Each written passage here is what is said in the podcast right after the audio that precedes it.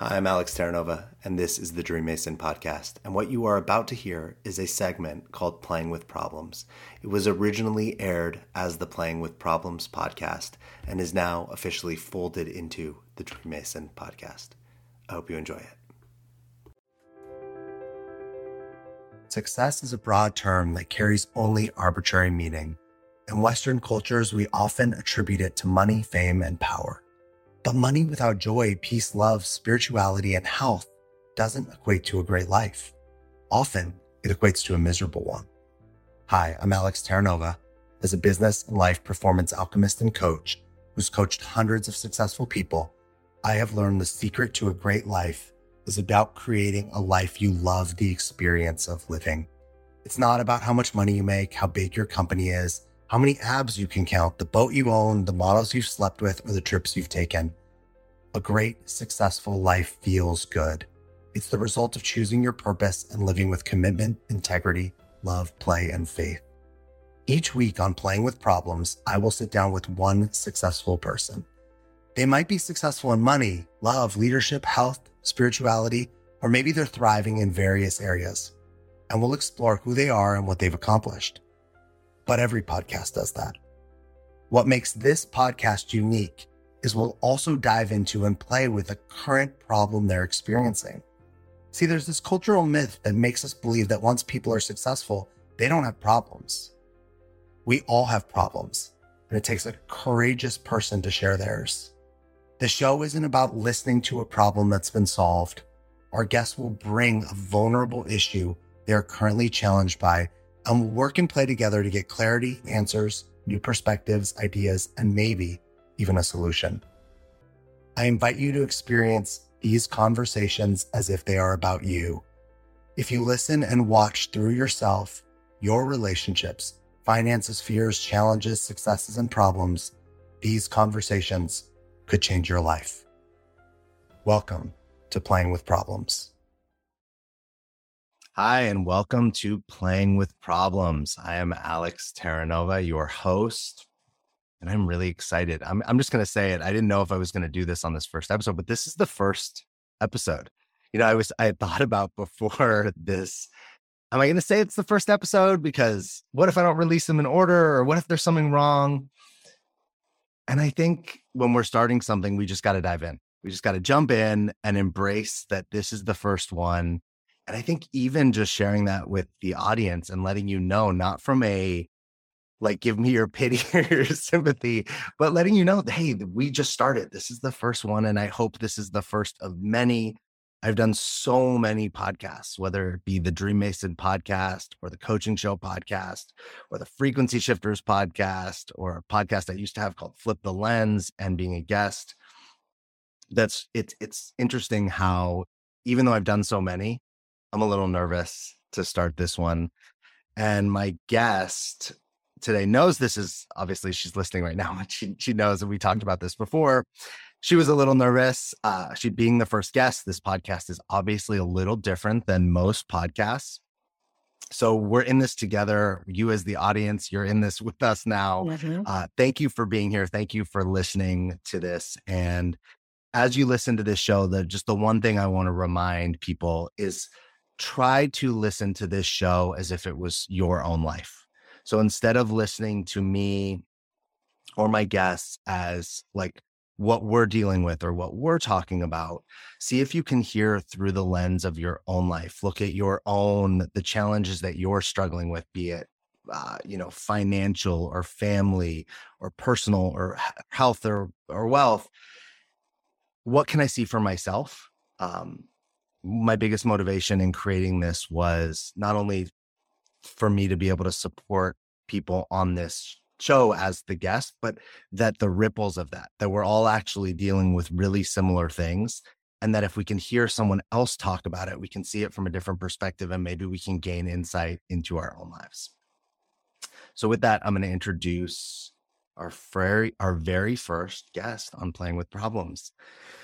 So, she is a former lawyer she is now a spiritual teacher and coach, and she works with high achieving women, helping them heal from dysregulated nervous systems, codependency, and addictive behaviors to create highly satisfying and spacious and prosperous lives. She's also the host of The Skeptic's Guide to a Spiritual Life. She's a mother of two and she's married. And I just want to say thank you, Meghan. This is, I should, uh, let me just say your full name. This is Meghan Smith. She's our first guest. thank you for being here. Thank you for being, you know, brave and vulnerable and willing to just throw your hat in the ring and and be here with us today. Thank you so much for inviting me. I love the concept of this. I love the, you know, there's so much pressure, especially as a coach, I think, to look like you have all facets of your life figured out. Um, and so more and more, I'm just so excited to talk about the facets of my life that are not figured out. um, and give myself space and grace around that. And for me, this is one of the ways to do that is just to talk about it in a really normal way because it is normal. Yeah, I noticed a lot of the first people who wanted to jump on here with me, a lot of them were coaches and, yeah. and, and various, some were health coaches, right? Some were legal coaches, the, the, the spectrum. But what I loved about seeing that happen, because on a lot of my other shows, I don't interview coaches. It's not on the coaching show I do, but on a lot of the other ones, it's I'm not with coaches. What I love is a lot of coaches relate to being a coach as being a leader and being a uh leader as being a coach. And to me, if you're not willing to be vulnerable and you're not actually willing to show us who you really are, you're not really a leader. Yeah. So totally. Let's start with I, I, I really want people to to get a little bit about like who you are before we jump into like what's going on. So I always ask people to as they're setting up with me, you know, what makes you successful? Why is Meghan Smith successful in her life? Yeah. Yeah. So I think um I'm going to start with, I'm not going to go all the way back to the beginning, but I'm going to start with becoming a lawyer. You know, like that's kind of the beginning of my professional journey. I actually didn't become a lawyer until I was 31. I went to it late in life after I had another career. Um, and even then, like my other career was very successful. I, I've always been very successful at what I do. My very first job when I was 13, I think I got my first job at a fast food restaurant. I was promoted to manager by the time I was 14, and I was the youngest manager they'd ever had.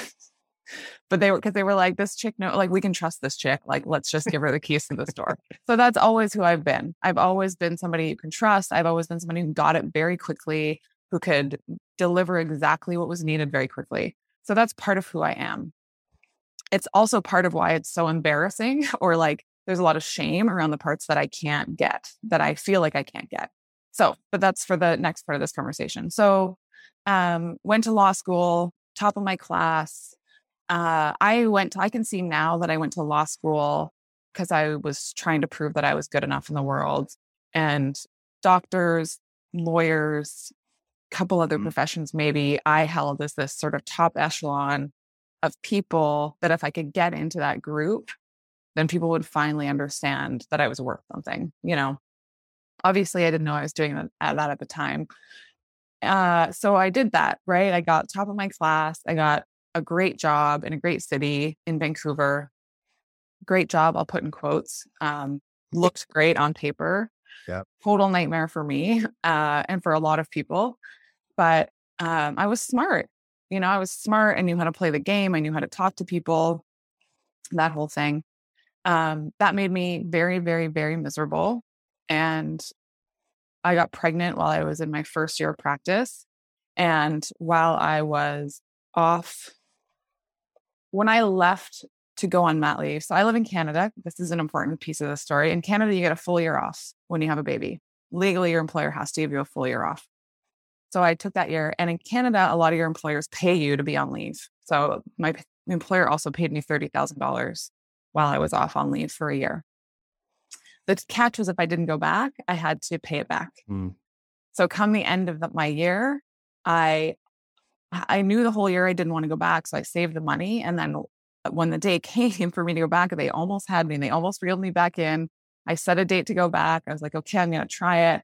And then pretty much like three days before I was supposed to go back, I pulled the plug and I was like, nope, I can't do it. I'm not willing to put myself through a year of this misery. That's something I'm very, very, very proud of. And to me, in my current life, I consider that like a massive part of my success. Being willing to listen to myself about that, being willing to trust something, doing, being willing to pay back $30,000. And more importantly, like leaving behind an identity I just worked so hard for was huge, huge, huge, huge turning point in my life. Um, fast forward to becoming a coach, you know, coaching is a very hard industry to succeed in. I don't know what the stats are. I could make them up, but it's like a very, very like the amount of people who set out to become a coach, do their training, and actually, you know, grow successful businesses is pretty low. Yeah. Um, you know, I signed up for a coach training program. You and I have done the same one. As you know, in month one, they're like, go out and get a paying client. Um, most people don't. Not this gal. this gal had a paying client within the first month. You know, like just from the beginning, clients. I had clients. I they were paying me. They were seeing success. I was getting great feedback. Uh, I'm a good coach. You know, I, I'm really good at what I do. The same skills that made me really good at that fast food restaurant make me really good at coaching. I pay attention. I see the details. I see people and also extremely empathetic. Um, so essentially within the first three years of having a coaching business, I had replaced my income from my last legal job. Now, during those three years, did not feel like I was having success because it, it, you know, it was terrifying you know, I left behind a job that was paying me very well with benefits um, to basically making nothing. Uh, it was terrifying. So, you know, I tell this story and I, you know, I used to listen to coaches tell stories like this and be like, oh my God, like that, you know, it sounds like it was so easy for them. Like they had, and it wasn't. It was very, very, very difficult. But I I persevered through it. And it's part of my success was like getting all the support I needed continuously to keep choosing it over and over and over and over again. Because every month, predictably, I'd be like, you know what? I'm just going to go get a job. I'm just going to, I still do that probably more like every six months now. I'm like, I'm just going to go get a job. I want to, because you, so you just hit on a, a bunch of, you told us this story, but as you were telling it, I was writing down these things that I noticed. Yeah. Trust, delivering and executing, being smart, self trust, um, attention to details, being supportive, looking good on paper. Uh, th- there's there's so many things. Some of these things it feels like you hold as that's what makes me successful, right? Yeah. Looking good on paper is is was like one thing, but then on the other side, one trust or sorry, delivering and executing kind of goes with that, like yeah. looking good on paper. Yeah. And then there's the things like self trust and, um, you know, like choosing in service of you. Mm-hmm how do you define success? Like, what are you measuring these things based on? Yeah, that's great. Um, well, so I think I do hold two different definitions, right? I think there's like, I'm going to really simplify it. I think there's the traditional, you know, I'm, mainstream's not quite what I mean, but mainstream definition of success, right? Which is like independent, you know, like in Western culture, success is like leaving the nest and being able to support yourself, um, being able to take care of your basic needs, you know, and then some, right? Like that, like you are an independent adult who knows how to function in the world and uses their full potential. And this is something I hear a lot from my clients, right? Like I'm not using my potential if I don't blank. So that's how I was holding it. And to to a certain extent, still hold it that way. But my the definition of of success that I now am intending to live inside, and I don't always do perfectly, but is a fulfillment of who I actually am in the world. And ex- is being an expression of who I actually am in the world as much as possible. Mm. And I want the end. I, th- I still think that those sort of like material things that flow from that are part of that for me is that that ultimately leads to a financial and material level of comfort and i don't know what that level is like i can't give you necessarily what it is for me even well i probably could if i really thought about it but that there is a, a certain level of material comfort to me that that is part of that definition of success. But Mhm. only if I'm expressing myself to get it. Like Sure. that's yeah, that's a necessary ingredient. yeah, it's like one without the other Exactly. doesn't count anymore. Do you Yeah. think you had to have the societal success first to get you to the this like let's call it of your evolved success? Could you do you think it's could you have done it the other way? I don't I don't think I could have. Maybe somebody else could have for sure. You know, I think a lot of the time I like I I always, I actually talk about so I also do 12 step work, which is another part of my story which is really important to me. But I often in that when I'm in that world, I speak about going to law school, getting the top of my class, getting the best job as my bottom. Like Mm, for me that was the bottom that I needed to hit was to achieve all of that and realize how empty it made me and that like none of that actually got me what I wanted. I needed to see that all the way to its end, including spending you know $100,000 on a law degree and then walking away from $30,000. Like all of that was part of me getting that that wasn't going to get me what I wanted. It's that's such a I love how you showed that. The thing how we're how your so- sorry, how others top, right? Yeah. Others pinnacle of I've made it Yeah. Was your rock bottom in a way. It was my bottom because it it it showed me the disparity between who the world thought I was and how I felt. And I was like, this is great. I, everyone thinks I'm awesome and I feel awful and lonely and invisible. And it, like gap was so big and painful that that was my bottom. Oh, I love it. It's to me over here, like that to me is your biggest, that's what makes you successful, right? Is that you, especially in the world that we live in, had the courage and the faith in yourself and, and your family and the support structures you had that you would follow, that you would go against the grain Yeah. right? and pay back that money and leave that, sta- Yeah. that quote unquote stability um, and all the achievements Yeah. because it actually wasn't, you know, fulfilling or satisfying. You and I both, as coaches, know all the clients we have that hate their jobs or even people that are unhappy in their in their marriages Yeah. that and i don't mean unhappy like hey i want to be here and it's not working i mean i i need i should be leaving i Yeah. never should have been with this person that don't have the courage to do the thing that you know their heart or their soul or their desires calling for because they're trying to do the right thing or the thing Yeah. that they should do Yeah, because it feels scary not to. You know, it really does. And a lot of it's tied up in our parents, our relationship to our parents, I find, you know, like it feels like a betrayal. But yes, all of that to say, I am incredibly proud of that. I'm so, so, so proud of that work. And like you said, like it's part of what makes me a really good coach because I've walked through it. You know, like I, when I say to my clients or when I hold the space for my clients to make a really bold decision, I'm holding it from a place of I've done this. I've done the thing where I've basically walked away from everything that I'd poured into and I walked into the void and had no idea what was going to happen and took a lot of risks. And I'm so, so proud of that. And and it's that was the thing when I stood on the precipice of like, am I going back to this law job or am I going to walk away? The two things I thought were one, a year is a really long time to be miserable. What if this is it? What if this is my last year on earth? I'm going to trade, I'm going to, I'm going to sell it for $30,000? No fucking way. and two, what would I want my, my, what would I want for my daughter if she was standing at this precipice? She was one at the time. And I thought if she was standing here, what would I want for her? I would not want her to go. I would tell her, like, you're going to be fine. like, go and do the thing you love. None of this matters. None of, like, it doesn't matter. I know it feels like it matters and it doesn't. Um, and so those were the two things that I chose from. And it was so scary. do you think there's a few attributes that had you like would or how could you define those attributes that had you be successful and again success in this is like being able to choose the path that you did what made that possible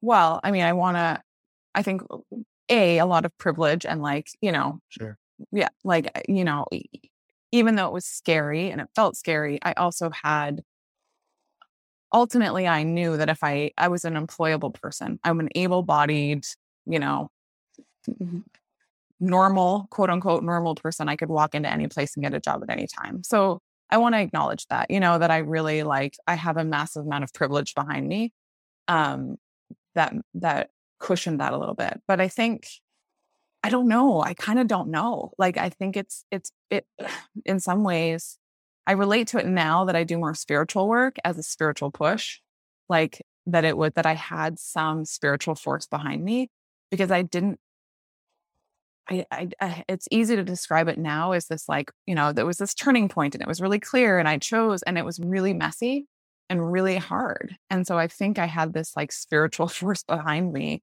that was sort of pushing me towards this decision. Um and i think that i also think that i have this streak in me that's a little bit um rebellious maybe or uh, like I like if there's something I take pride in about like doing things different than everybody else, as much as I also wanted to fit in with everybody else, this piece of like it's kind of cool. Like I kind of knew it was a bit rock star in some ways at the time to be like, I don't need this. Like, look at you suckers at this law firm, and I can like walk away and do my own thing. So, kind of a combination of those things. So, faith and trust. Mm, mm-hmm and capable.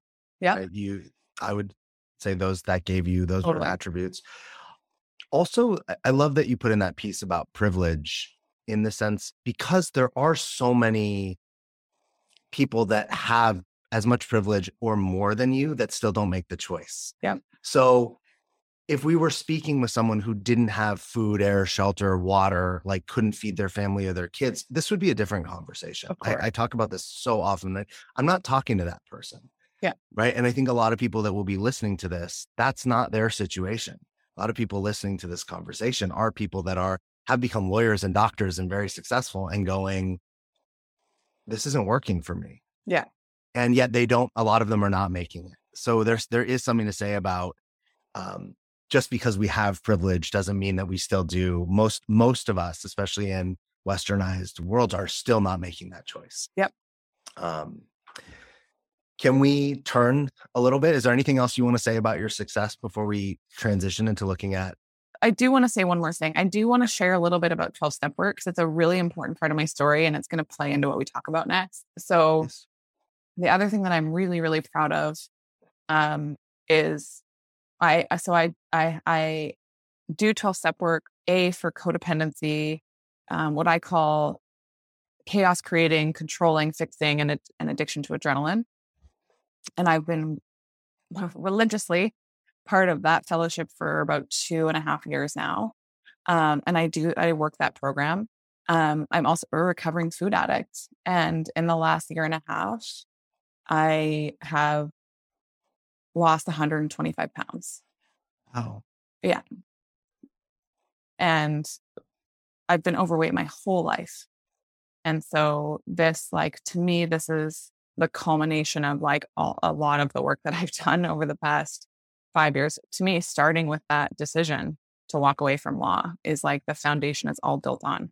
Um is like really unraveling my my disease. Like a lot of this a lot of this I I I relate to my to my you know lawyer work and all of that as part of my addiction um my you know workaholism and all of that plays into it so um you know i'm living a recovered life and that's a very very important part of my story and something i'm really really really proud of mm. thanks for sharing that. Can i ask you something about that? Yeah. Does the you described it as chaos like an addiction to adrenaline yeah. um and then the food piece yeah. almost almost like separate? Like yeah. they're together but they're separate. Um how did that pl- how does that play into the life? Like what's what are the through lines that connect right if you're being a lawyer and you're like i'm doing all the things i'm supposed to do mm-hmm. but then there's these pieces of your life that are not what you're right you're not supposed to be a food addict you're not supposed to be totally chaos oriented what's the connection um well, I'm going to answer what I think you're asking. You tell me if I've missed it, but it's, well, that was part of the disconnect, right? Is like, here I was, this success, and I was numbing how miserable I was with food and alcohol. Yeah. Um, but I was also I also chose a career that fed my adrenaline addiction. So I my entire I actually wasn't using food that much during law school because I was so high on adrenaline all the time.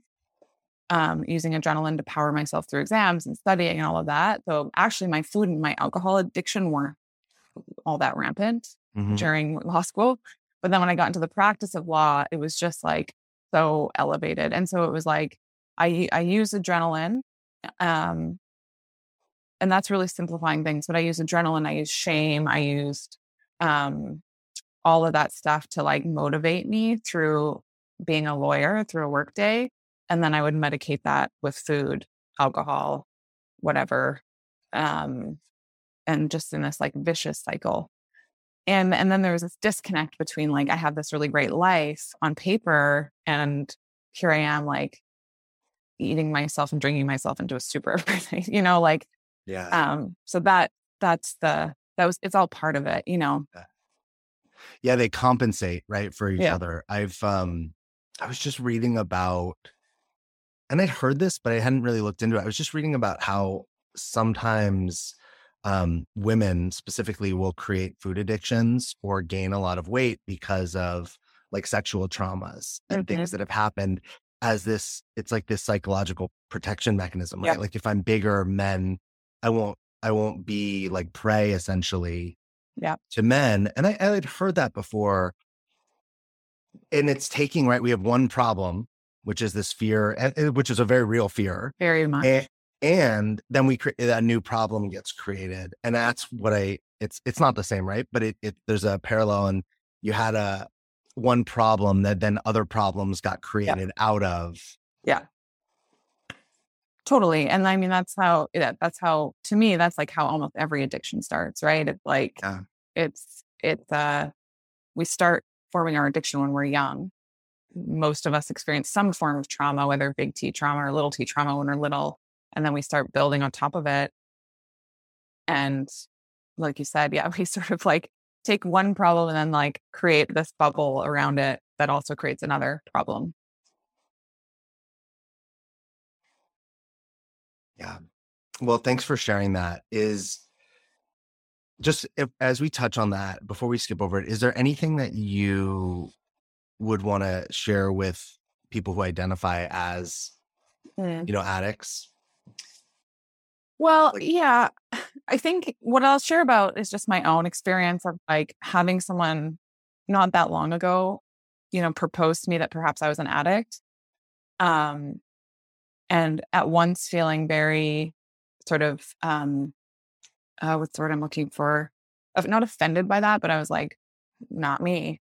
Yeah. And also feeling like, thank God someone sees me, you know, like I don't know. I'd gone from, and I remember going to one of my first meetings, and it was an all addiction meeting. So there were sex addicts, heroin addicts, you know, you name it.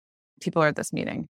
And I remember saying to my coach after going to the meeting, like, I, I don't relate to these people. Like, my life is good. Look at my life, you know?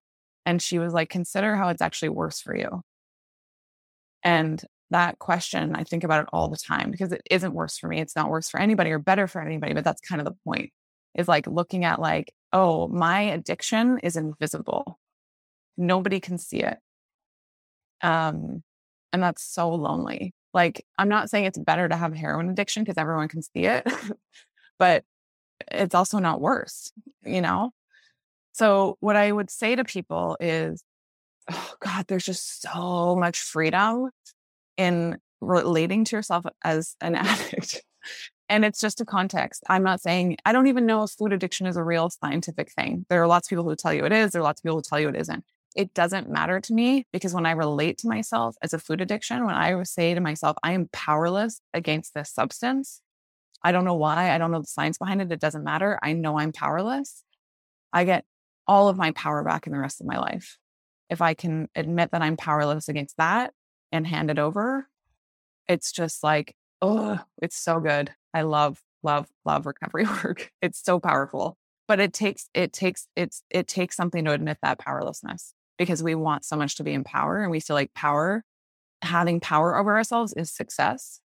Having willpower, using our will, we think is success. It's not. We actually have very little power and very little will.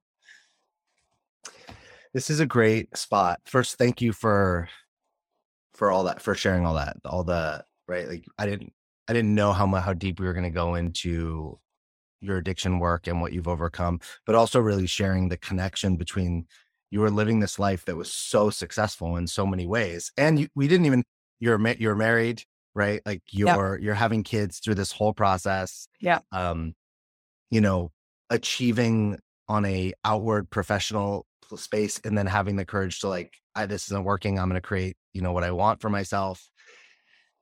Um, and the thing that we just got to is like you surrendered to yeah. so much of your life. You surrendered, you know, in in the career you want, you surrendered to food or addiction. So now we're here and mm. what are you currently struggling with or challenged by or, or want to look at? Yeah. So one of the one of the areas, um, I would say the main area that I that I hit my head up against the wall on a lot is in my marriage. And um it really isn't so I told you this before we started recording, but I'll say it here for the listeners. Like before I came on this podcast, I said to my husband, like, I'm gonna go on this podcast and I'm gonna talk about how I show up in relationship because you know, I wanted to share that with him. I thought it was fair that if I was going to go say all this stuff, he should know about it, you know? Probably, probably a smart move. Yeah. um, and I also think that speaks to the nuance of this because in many ways we have a, you know, I felt comfortable bringing it to him. It was a little bit vulnerable. Yeah. And I felt like he could hold it, you know, and I said, like, I'm going to go talk about how I show up in relationship. It's not about you because it isn't about him. It's this is about how I show up. It wouldn't matter who I was married to. This is how I would be showing up mm-hmm. um, because it's my stuff. So it really, and he he was like, yeah, of course, he's very supportive. He's like, go and talk about it. He's like, maybe I'll learn something. Um, he's like, it'll be instructive for me because the thing I struggle with is my avoidant attachment style. Um, if anyone is familiar, most people I feel like are familiar. If they're listening to this podcast, probably have some vague, you know, idea about attachment theory. Um, and I'm an avoidant. I I cannot. It's very hard for me to let love in, especially romantic love. Um, it's something I want more than anything. You know, we all do. That's all anybody wants is to feel love, you know? And I really struggle to be open to that. And and I've and I and it it's hard. It, and it's hard to be able to see it. Yeah. This is the thing this is the thing about addiction too, right? Because you can see it and it's so hard not to be able to change it, especially when you're a brilliant woman who has like willed her way through a lot of stuff. I can't will my way through this. Um, so I show up in my relationship as like pretty closed off, very righteous, quite controlling um, as my default. And, and that's not how I want to show up. So you kind of show up like a lawyer. Yep.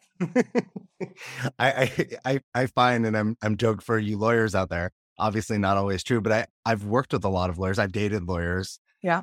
And what I notice when I'm in those relationships or even with those clients is it triggers my righteousness. Yeah. It triggers my like wanting to perform. It tr- triggers my get all in my brain. Yeah. And not in my body or in my emotions or my feeling. Um, you also told me right before we started that you just had this breakthrough conversation or awareness conversation where you were going to actually stop trying to work on your marriage. Yeah. But now we're so but now we're here. Yeah yeah yeah. So we just came to this at the end of that moment where we talked about all these things you surrender to and then actually right before you got to this call you not right before but in the days before you decided to surrender in your relationship. Sort of yeah. Which feels like well it used to feel like giving up. Mm-hmm. and that's what i thought it was. So so I've been working with a coach one on one full time. This will be my fifth year, I think, four times a week. So basically, like 48 times a year, 48 hours a year times five. I don't know what the math is on that. It's a lot of hours of coaching. And in our work, in the way we were trained as coaches, you know, we have projects, right? And so I have always had a marriage project on the docket. Yeah. Since the moment I walked into coaching, I was like, I'm a shit wife. I'm Hmm. You know, I show up like a total fucking asshole in my marriage and I don't want to be that way.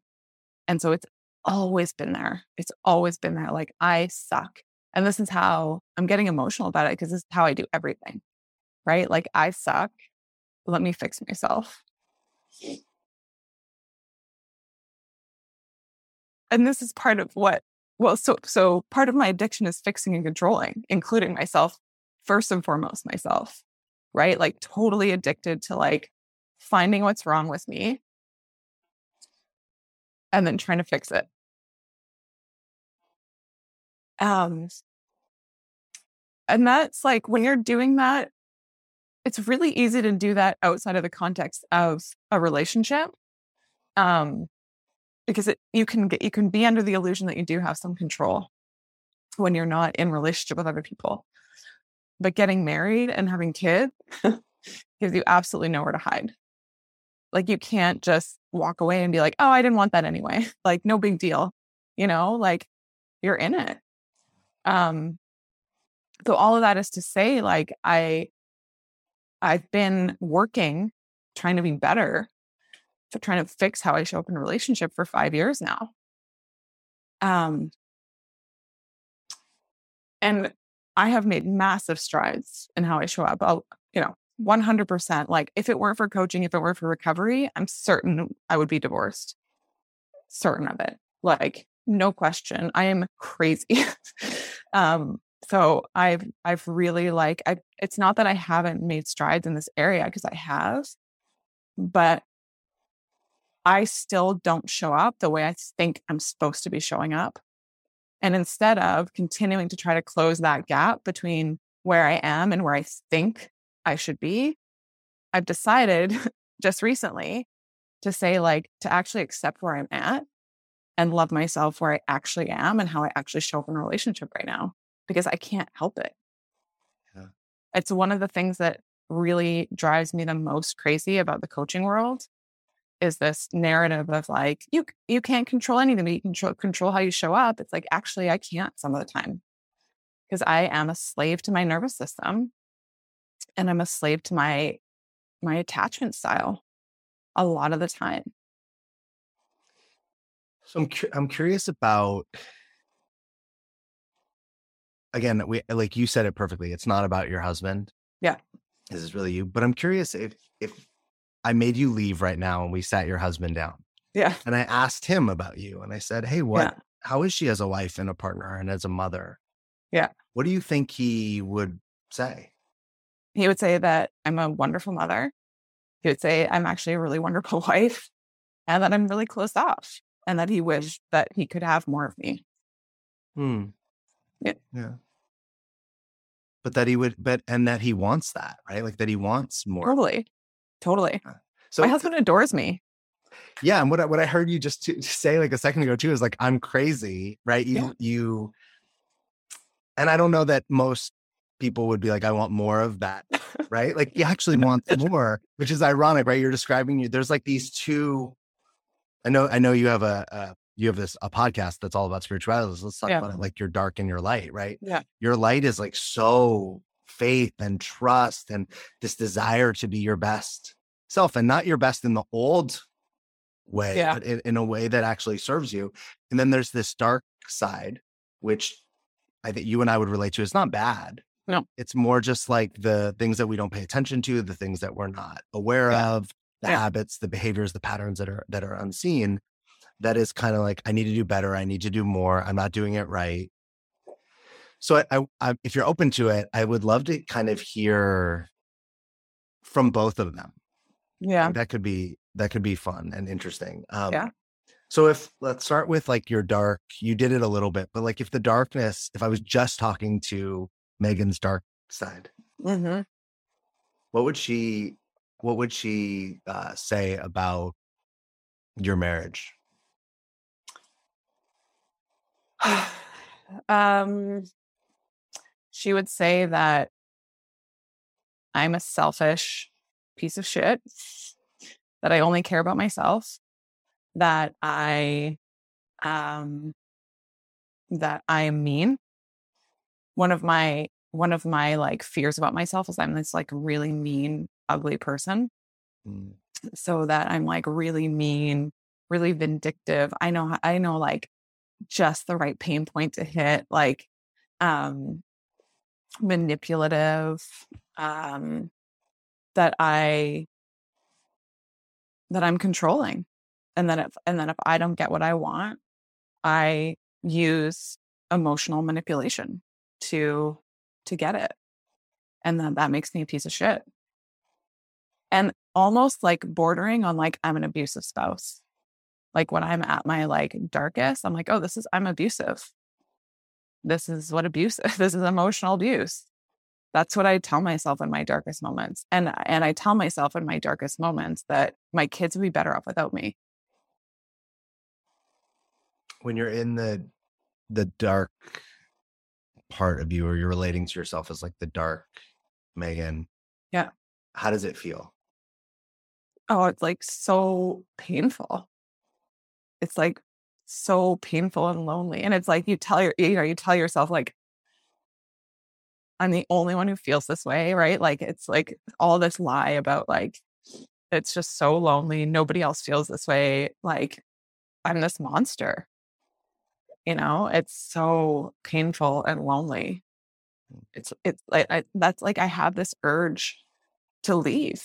like I would never leave my kids. I am a good mother. Um, I know that's like the light part, right? We're staying in the dark for a minute, but like I would never leave my kids. There's no part of me that's ever going to do that.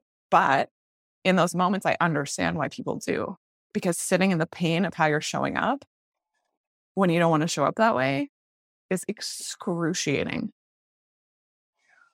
And I, I mean, I imagine I don't have kids, but I imagine yeah. even the just the thought of it. Yeah. The shame that it would induce that like oh. a mother who thinks my kids would be better off without me or that I should yeah. leave. So then it becomes yeah. Like a whirlpool where you're just getting pulled closer and closer to totally. Totally. Cause it's like, well, what kind of monster would want to leave her kids? Right. We're so conditioned that like a good mother is like so devoted to her kids. And and so yeah, totally. So it's just like shame on top of shame on top of shame on top of shame. Which is also something that no, rarely we hear about. Yeah. Right? We rarely hear about mothers feeling like this, you know, and and being so hard on themselves and judging themselves and and not actually just being okay with you know, right? Like they can't have a feeling or a thought. It's like then has to go four levels further. Totally. Um okay. So what if we could talk to the light? Yeah. And I don't know if you need to like take a deep breath and put your feet on the ground and but it's actually I have quite a bit of access to that part of me right now. Um the light is like I am exactly who I'm playing out exactly what I came here to play out. Right? Like this is exactly who my higher power, my like God put me here as, all of it. And my the light can see that there is no um it's too simplistic to say it this way but i don't know how else to say it like there is no right and wrong. Like there is no wrong way to show up. This is this is exactly how i am and it shows up for me.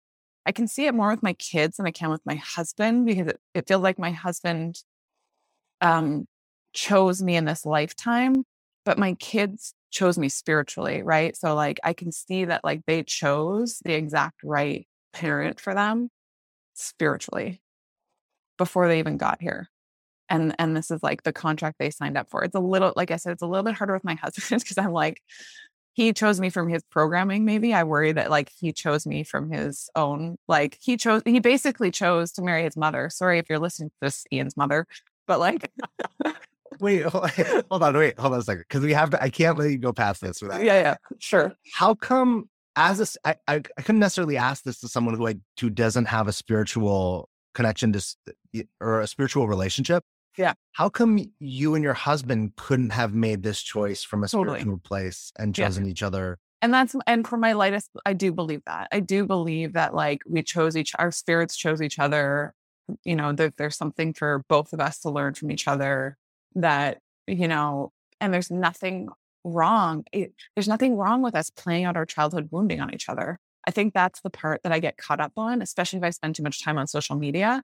Um, is like it's bad and wrong to be playing out your childhood stuff on your partner, and you got to go figure it out so that you can like show up clearer for your partner.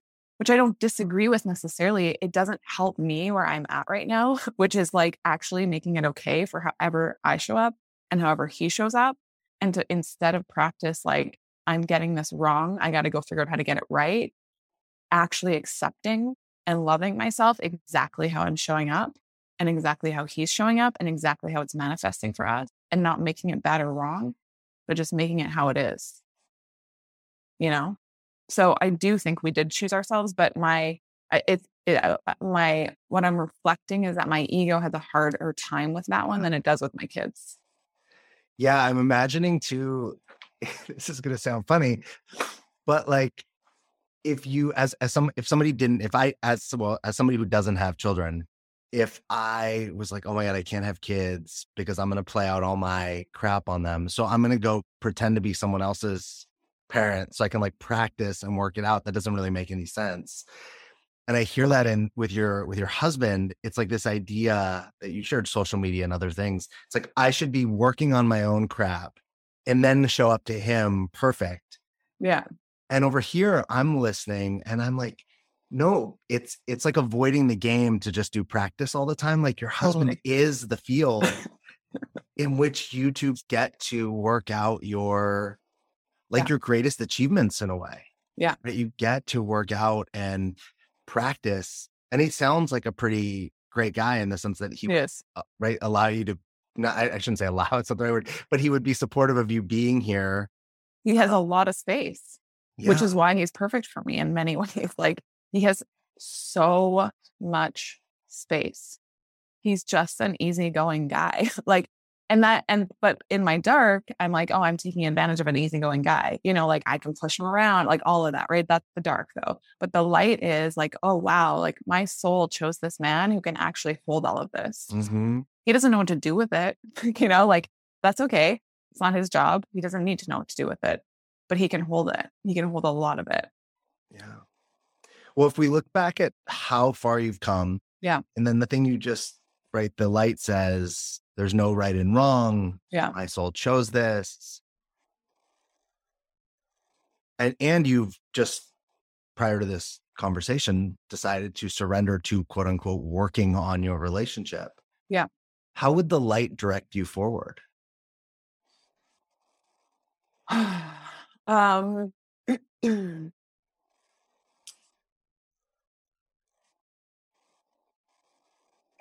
how would the light direct me forward? Do you mean in my marriage in this particular area?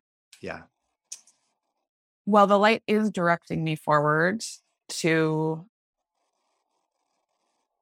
radical self acceptance, um, which is kind of like, you know, buzzword these days, but it really is like, like when I, I think I understand what radical self acceptance is intellectually until I bump up against the, the next way that I'm just completely fucking shitting on myself. And I'm like, oh, that too?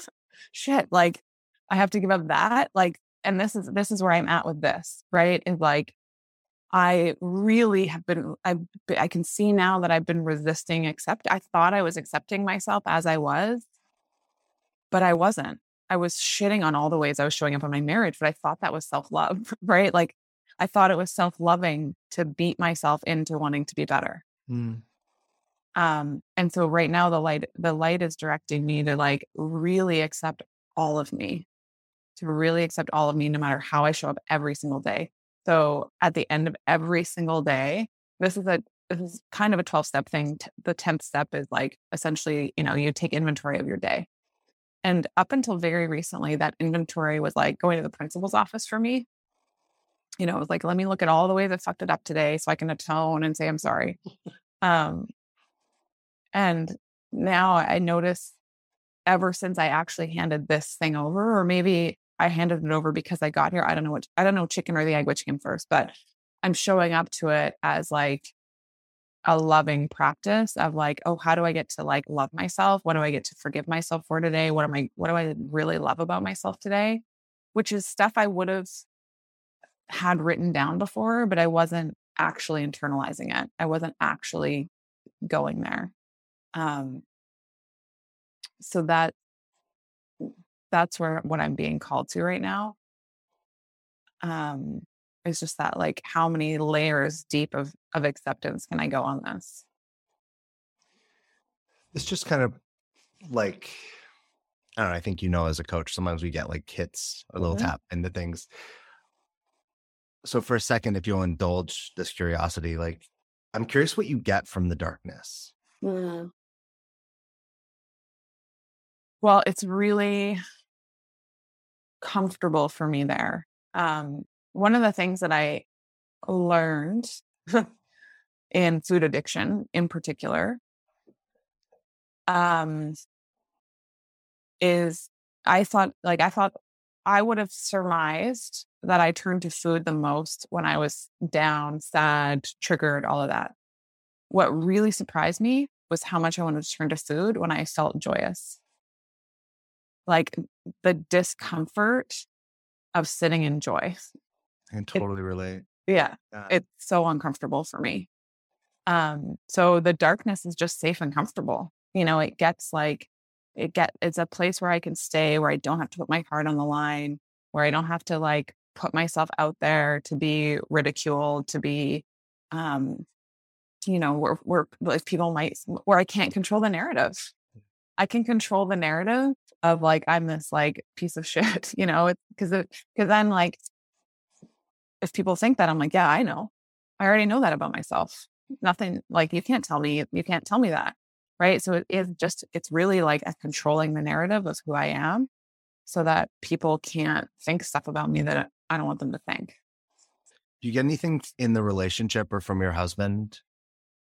When you're in when you're in that mm. in the dark? Oh that's a good question. Um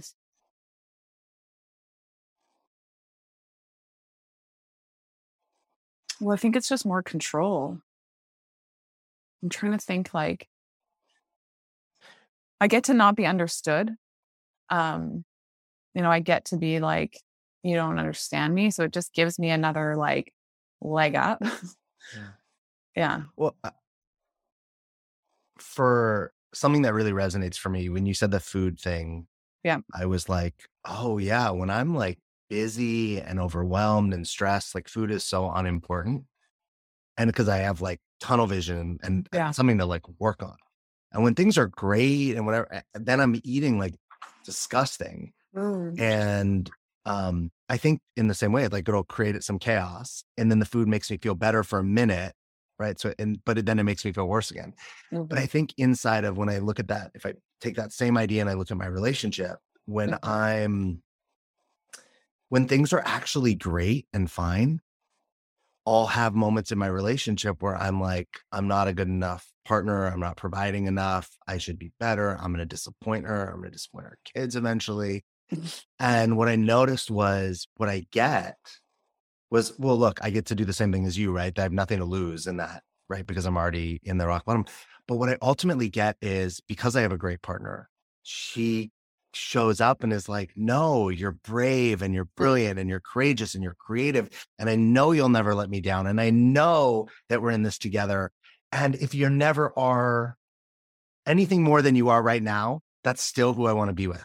Hmm. And so then I get like all this love and um, affirmation and acknowledgement. Yeah. So in my darkness, I'm creating. Yeah. And one might be like, well, why did I have to create the darkness to get? I could have just asked her why she. So yeah, it's like I did it reflect me why you love me. Yeah, I think so. I think so. I think, yeah, you know, I had this moment.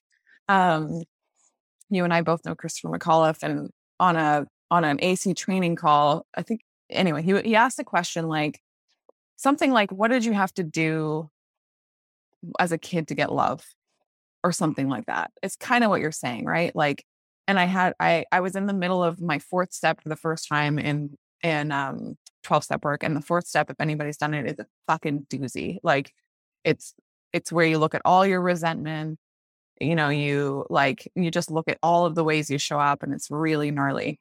And Christopher asked this question and I I had a, I don't really have panic attacks. It's not something that I do. And I like I, I went and had a little like I couldn't breathe. I was like because I could see, I was like, oh, I think that I needed to go to that dark place. Like I needed to like mm-hmm. I you know, I needed to cry. I needed to like um I didn't know how to say, like you said, I didn't know how to say, like, hey, I, I really need some love right now.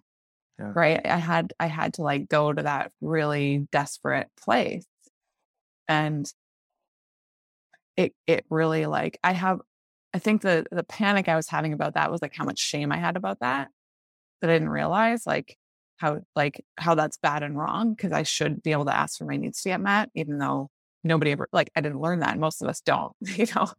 Um, yeah. So I think I think there is something to that. Like I don't know how to get my needs met, don't know how to get my needs met, don't and there's like this deficit of needs until there's like until you're in the breakdown. And then like somebody has to meet you there. like if you're in a marriage, it's like, well, okay, shit, like what do you need? Right. So I do think that it is a way that I get my needs met because I don't know how else to get them met. So from the light, if we can. Yeah. What would the light say about getting your needs met in your relationship? Oh God. Um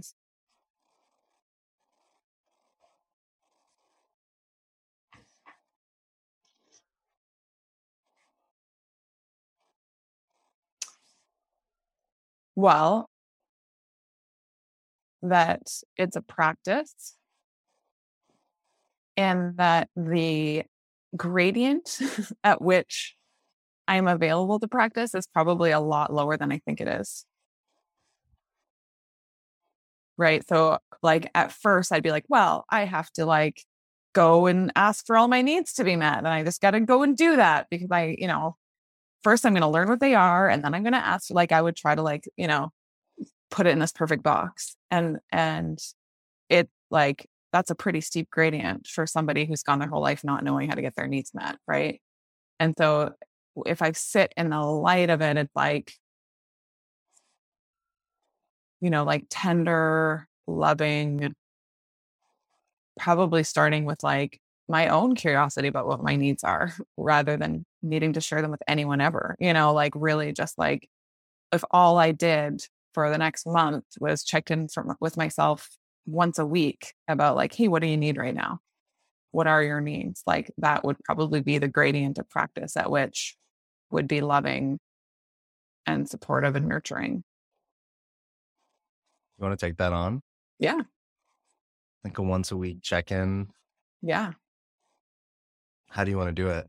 You know, um, there's this set of questions that I love, and I've actually gotten out of the practice of them, but I, but it seems like a good time to ring them back there. Do you have the Mary O'Malley questions?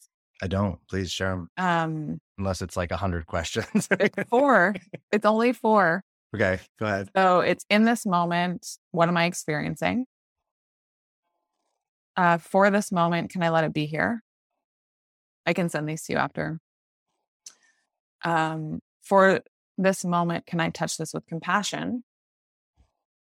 And in this moment, what do I need?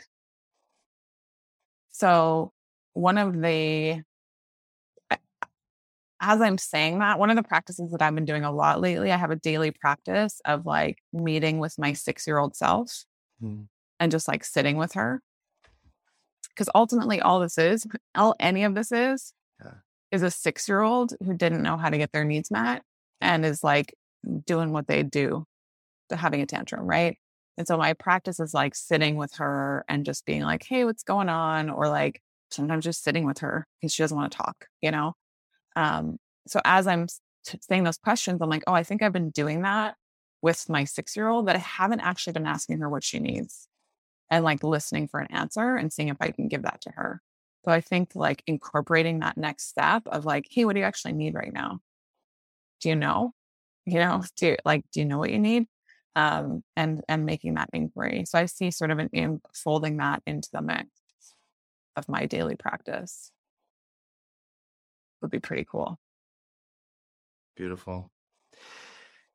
Is there any because you brought the that your six year old your six year old self in, I'm curious if there's anywhere that you could get either needs met or practice with your kids, Mm. not for them, but for you.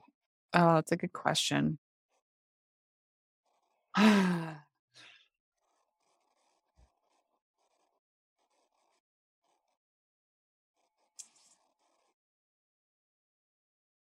interesting because like right now I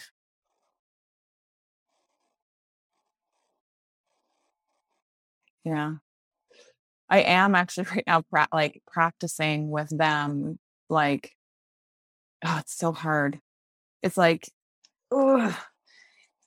this this is a codependent thing, right? Um this is like we are not responsible for other people's feelings is like a, a good swing for me away from codependency, right? Like we are not responsible to make other people happy. And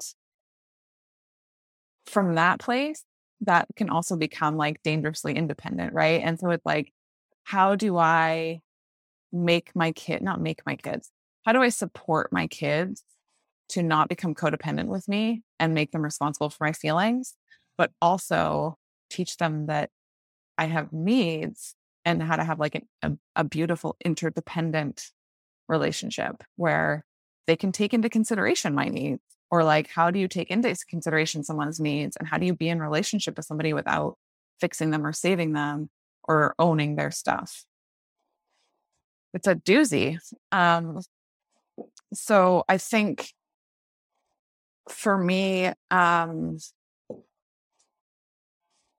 I have been like, oh, mom, like mom needs a break right now. Like I notice my, I notice that I'm really overwhelmed by all the noise and I need a break right now. And that is so uncomfortable for me. like, oh, like I, they're to think that they suck. They're to think that they're too much. You know, all of my like programming about how to be a good mom shows up, right? Like I sh- I shouldn't make them responsible for my feelings. I, they, I shouldn't make them feel like they're too much. I shouldn't make them feel like they're not en- like all of that comes up, and I'm just like I have to stay in here and I have to like not show them that they're getting to me, you know. Um. Anyway, all of this is to say, it's something I'm kind of already practicing, but I think your question brings up for me like just being a little bit more out loud about it, like.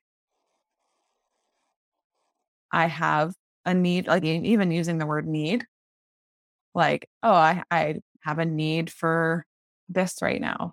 Um, and inviting them to support me with it. Like, could you help me with that? That's the thing I don't do. I'm just like, oh, triggered, gotta go in the bedroom and breathe. Mommy will be right back. But I actually don't invite them to support me. And I don't know what would be appropriate and what wouldn't. Like I, you know, I'd have Yeah. to think about where that line is for me. But I'm so present to thinking about my childhood and how I don't remember my parents getting their needs met at all. Yeah. Now they may have, right? I'm a kid. It's I didn't see everything. But what I remember is them working, them doing grown-up things like making sure our lives worked, right? Like keeping Yeah. the house, like planning things, taking care of us, our sports, our homework, all our things, driving us around. And then I remember like normal relationship fights, right? Like I don't remember anything that was like shouldn't be happening, but just how adults are when they have a lot on their plates. But I don't really remember, you know, my mom being like, I'm going to go meditate, which she Yeah. does now, but she didn't do when we were kids, or I'm going to go take a bubble bath, or mom's going to, or dad's going to go take a nap.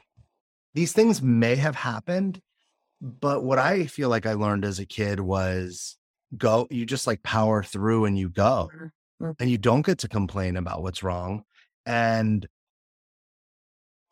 I'm I'm I'm now thinking about like how probably so many fights between my parents or when they would get mad at us were probably caused because their you know their tank their tank essentially of emotional capacity was like way was so depleted beyond Yeah. empty. Yeah. Um. So I I, I say that because I'm like I, I almost hear that from you, right? Like how would could it serve them to like Yeah. actually see a mom who's modeling? Yeah. I'm important and we got to take care of ourselves. Well, I think I am modeling it because I do meditate every morning. They know that, like, don't come into mom room. But what I'm not necessarily doing is like narrating that. Hmm. like, oh, I'm getting my needs met. Like, I have a set of needs and I got to get them met. You know, I think that that's the piece that's missing. And as I'm hearing you talk about it, I think that the practice for me may actually be acknowledging myself for what I'm already doing because I'm actually doing I'm actually doing a phenomenal job of taking care of myself with two little kids. Yeah. And it still feels like not enough because I I have such a my nervous system has such a low tolerance that I'm like I I had this fantasy that if I could just meditate every morning that I my kids would never trigger me. and like that fantasy did not play out. Spoiler alert, right? So I am doing a phenomenal job of taking care of myself. Sure, there's always more room for it, right? Like, but but I I've built this beautiful life for myself where I'm getting a lot of my needs met a lot of the time. But A, I'm not acknowledging myself for it because it never feels like enough because I'm still not showing up as this Zen mommy that I hoped. And B, I, I, I think I could narrate that them to to them to myself and them more. Like, great job getting your needs met today, or great job, like, you know, even though it was hard, you carved out that time, or you know, the alarm went off and you didn't want to get up, but you did it anyway. Like really just acknowledging that for me. Because mm. I'm I am naturally a martyr and I really have done a lot of work around that. And I've really, really like stepped up my game with myself. Well, it's also to to come back to you're already practicing a lot of things. Your light was like lower the gradient. Yeah. Which it sounds like a pretty low gradient activity to simply acknowledge what you're doing yeah. already, yeah. right? We're not asking you to do anything else. Yeah. just to be with. Yeah. All that you are doing. Totally. Totally. Yeah. I think that's like volume to turn up. Yeah. I'm also here, like, I'm also am getting a lot of like, there's actually nothing wrong. Totally. All yeah. the, the, in the life you used to live, there was so much that was wrong, right? The yeah. the addictions and the unhappiness. You have a great husband. You have all these great practices to take care of yourself. You have a great business. Yeah. You have kids that, you know, like we haven't talked too much about them, but like that love you and that you love them and that your family works and that all the things that we've been talking about that in theory don't work are inside of your head. Totally. Yeah. 100% and that that is what i'm that's what i'm working on right now is that like it is wonderful and i still have my shit. Totally. Like from the from the dark though right? Like totally. whole, so totally.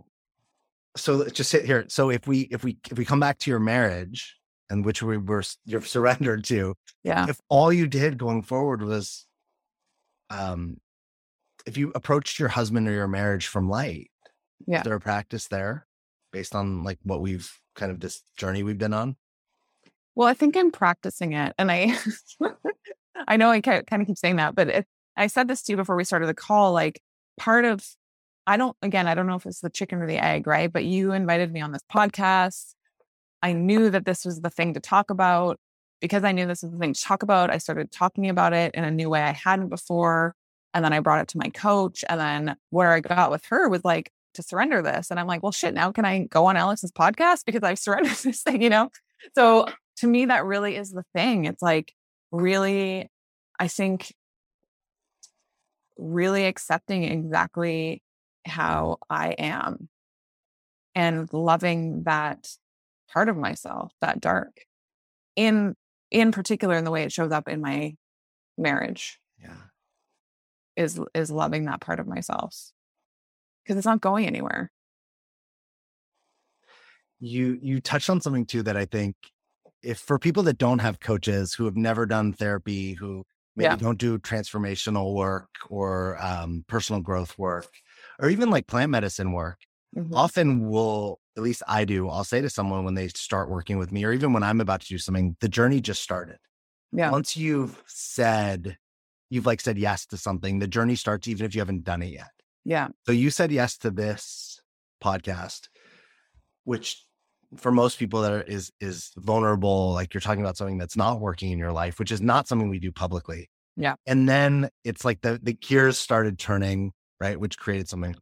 Yeah. And I often, when somebody signs up to work with me, I'm I'm getting ready to go on an ayahuasca retreat, And I notice I'm having conversations about the things I want to transform or heal and that, and I haven't even, it's like I haven't done it yet. It's weeks away. Yeah. And I don't think, I don't, I wish, I'm, I'm so glad you said it because I don't think people realize often that that's the thing that kicks it off is that Yeah. we say, we keep saying no because we're not ready. Yeah. We'll say no, we'll say no, I'm not ready to have that. I don't have the money. Uh, I don't have the time. But then we keep, because we don't say yes, we keep, we like hoard that problem Mhm. or that dilemma or that trauma. But as soon as we say yes, it's like the doors got kicked open. Yeah. And the universe is just like, I got you now. Totally. I think what I hear in that, or maybe another way of saying it is like, we think we know what it's going to take. So we say no to it Mm-hmm. because we think in our heads, we're like, I know what I'm going to have to do. You know, I'm going to have to go sit in two hours of therapy. I'm going to have to like, you know, whatever it is, right? We think we know. And what what you're saying is like once you say yes, and this is my experience too, it does not take what you think it's going to take. It never does because there's some forces at work that are going to come in and do what they do if you let them. It doesn't take what you think it's going to take. Yeah. You know, it doesn't require you because for me, it's like the way I get it. I, the way I used to get anything is to beat the crap out of myself to get it. So of course I'm not going to say yes to this because it's just going to be another place I beat the crap out of myself, right? But now I'm like, well, I can say yes to this if I'm feeling called to it because I trust things are going to unfold, and I don't have to use my sheer will and force and shame and all of that to get it, which is what I used to do. Yeah. And I think that's really common. We're taught, oh, you want something? Like write it down, make a list of all the things you have to do. Yep. Well, that list becomes overwhelming, Yeah. never ending. And we actually don't just say yes to Yeah. the thing. We we said yes to a list and a whole bunch of jobs. Right. Which are probably not going to get us the thing anyway because we're not letting the thing unfold. we're like cock blocking the universe with all of our like over, you know, Well, which I micromanagement. creates the to come full circle. It for someone listening and being like, no, but like I've achieved all these things because of that. So uh, so did you, right? You became a lawyer. You became totally. a, and I think that's the the kind of mind fuck that we have to let go of is no, it will. You can work your ass off and structure it and use your brain to create anything you Sure. want in a solution. Yep. But when you do it that way, do you actually get what you wanted? And it's Which- exhausting. Yeah, like you wanted to be a lawyer, you wanted to be a mom, you wanted to get married for for not to be the lawyer, to because you thought it would mean something else. yeah. And and I'm so uh, in just in this how we we do this and then we get in that loop. So we get the thing, but we don't get the thing that we really wanted, Yeah. which is like what we're playing with, which which I believe is like what the light is trying to tell us is like, Yeah. hey, there's another way to get. Yeah. There's a whole nother way to get the marriage you want Yeah. or to be the Meghan you want. Yeah. And it's not the, you know, beat yourself, Yeah. Grind for it, you know. Yeah. Work was- at it. Yeah. Yeah. It was, you know, uh, and this might be the last thing I say about it, but like, you know, as I was thinking about coming on this podcast, I was really present to had I been on your podcast a year ago, the way I'd be speaking about this would be totally different. It would be like, let me tell you what a piece of shit I am, you know, and let me tell you all the ways I know what a piece of shit I am and all the ways I'm like trying to work on it. And now, like you heard me say that when you asked me about the dark, Mhm. but I'm very present to like, I will not shame myself for this. I will not use shame as a defense, you know, like I, this is how I show up right now. And it's okay. So before you came on here, I asked you, I send I sent you like a questionnaire, right? Things. And one of the things you said when you talked about the success that you've achieved Mm-hmm. is I asked you, what have you learned about yourself, life, or business making this success possible?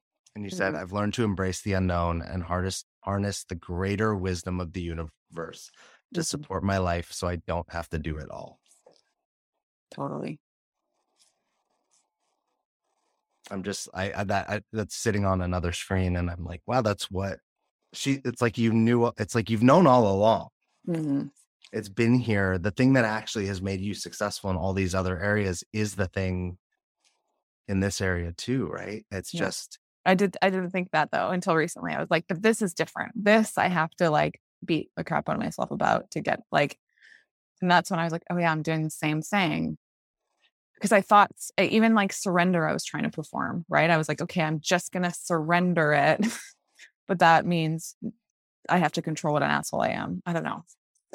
I'm just, I'm just thinking as as a someone who you know who's in a relationship, like uh, just what I want a partner who just beats himself up, right? like super attractive and desirable.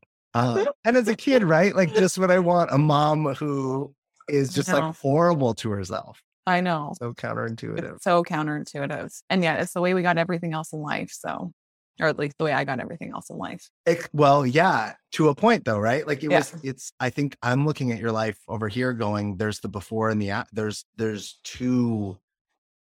If we were writing auto, an autobiography of your life, it could be part one and part two. Part one is, right, like success through the should and the grind. And part yeah. two is like living from faith. Yeah and trust. Trust. Yeah. Trusting in something bigger than myself, trusting that something's unfolding that I can't see, trusting I don't have the answers, you know. Yeah. Is there anything else you want to say or share before we wrap mm-hmm. this up? Anything else you need? No. That was that was that was perfect. And it was like again the perfect time to have this conversation in my life. This came up just at the right time. So thank you so much for inviting me. Thank you. Um, first of all, thanks for so partnering with me and making this first episode. Right, I had no, I, I had no idea how this was going to go. I was just on a trip, and multiple times I was like, "What am I doing?" like, not only am I asking people to come on and be so vulnerable and share something that's happening right now, right? It's not like let's talk about the thing that happened in your past. Yeah. That's that there's some distance or space with. And I kept getting in my who am I to do this? Can I is this okay? Um and so thanks for being the perfect person for me to do this with the first time. Um, because I felt really, even though it's it was not your job, like I felt really safe. Hmm. Um and just your your courage and your capableness and your resiliency is so apparent that like just as we started i was like oh this is going to go well and exactly how it's supposed to go. I don't need to actually do anything here. Yeah. I just get to hang out with her and play around and ask some questions and look at stuff for myself right at the same time like how am i doing this? So thank you for being that partner um you know as well as a as guest on this show if people want, I, am not going to ask everyone, you know, people as they come on the show might not want to be like reached out to, might yeah. not put their information. Do you want to share if people want to reach out to you? Do you want to share yeah. information? Yeah. So meghansmithcoaching.com is the best place to find me. I'm on Instagram at Coach Meghan Smith. Um, that's where you can reach out to me. Uh, or reach out to Alex. He knows how to reach me. Um, I'd love, I, you know, if you hear something that resonates for you, reach out. Uh, I'd love to chat with you. Meghan, thanks again so much for coming on here and just the the courage and the bravery and bringing all the emotions and all the truth, um, and just the full spectrum of of who you are, the the dark and the light. I'm super Thank grateful. You. And Thank you. you're welcome, listeners. Anybody, um, please. You know, so much came up on this episode about being a mother, about being a, a, a partner or a wife, about trying to get it right and do all the things and the the, the thoughts we think that are not pleasant. Um, if you know somebody who should listen to this, please share it with them. And if you're sitting there going, wait, I want to be on this show, feel free to reach out to me, Alex at thedreammason.com. Uh, you can go to thedreammason.com to get more information. Um, and we can have a conversation about you possibly being a guest. Otherwise, thank you for listening. I'm just I'm really grateful. Episode one and is done. And in the can. See you, see you next time. Thank you for listening to Playing with Problems. I'm so grateful to you and our guests who are willing to come on and talk about and share so vulnerably. If you like the podcast, please like and subscribe and leave us a review. And if you're a successful person who thinks you have a challenge or problem that you want to come on this show and talk about, or if you're a successful person and you feel like a more intimate, personal one on one conversation is more right for you, please reach out to playing with problems at thedreammason.com. Thank you for listening to Playing with Problems.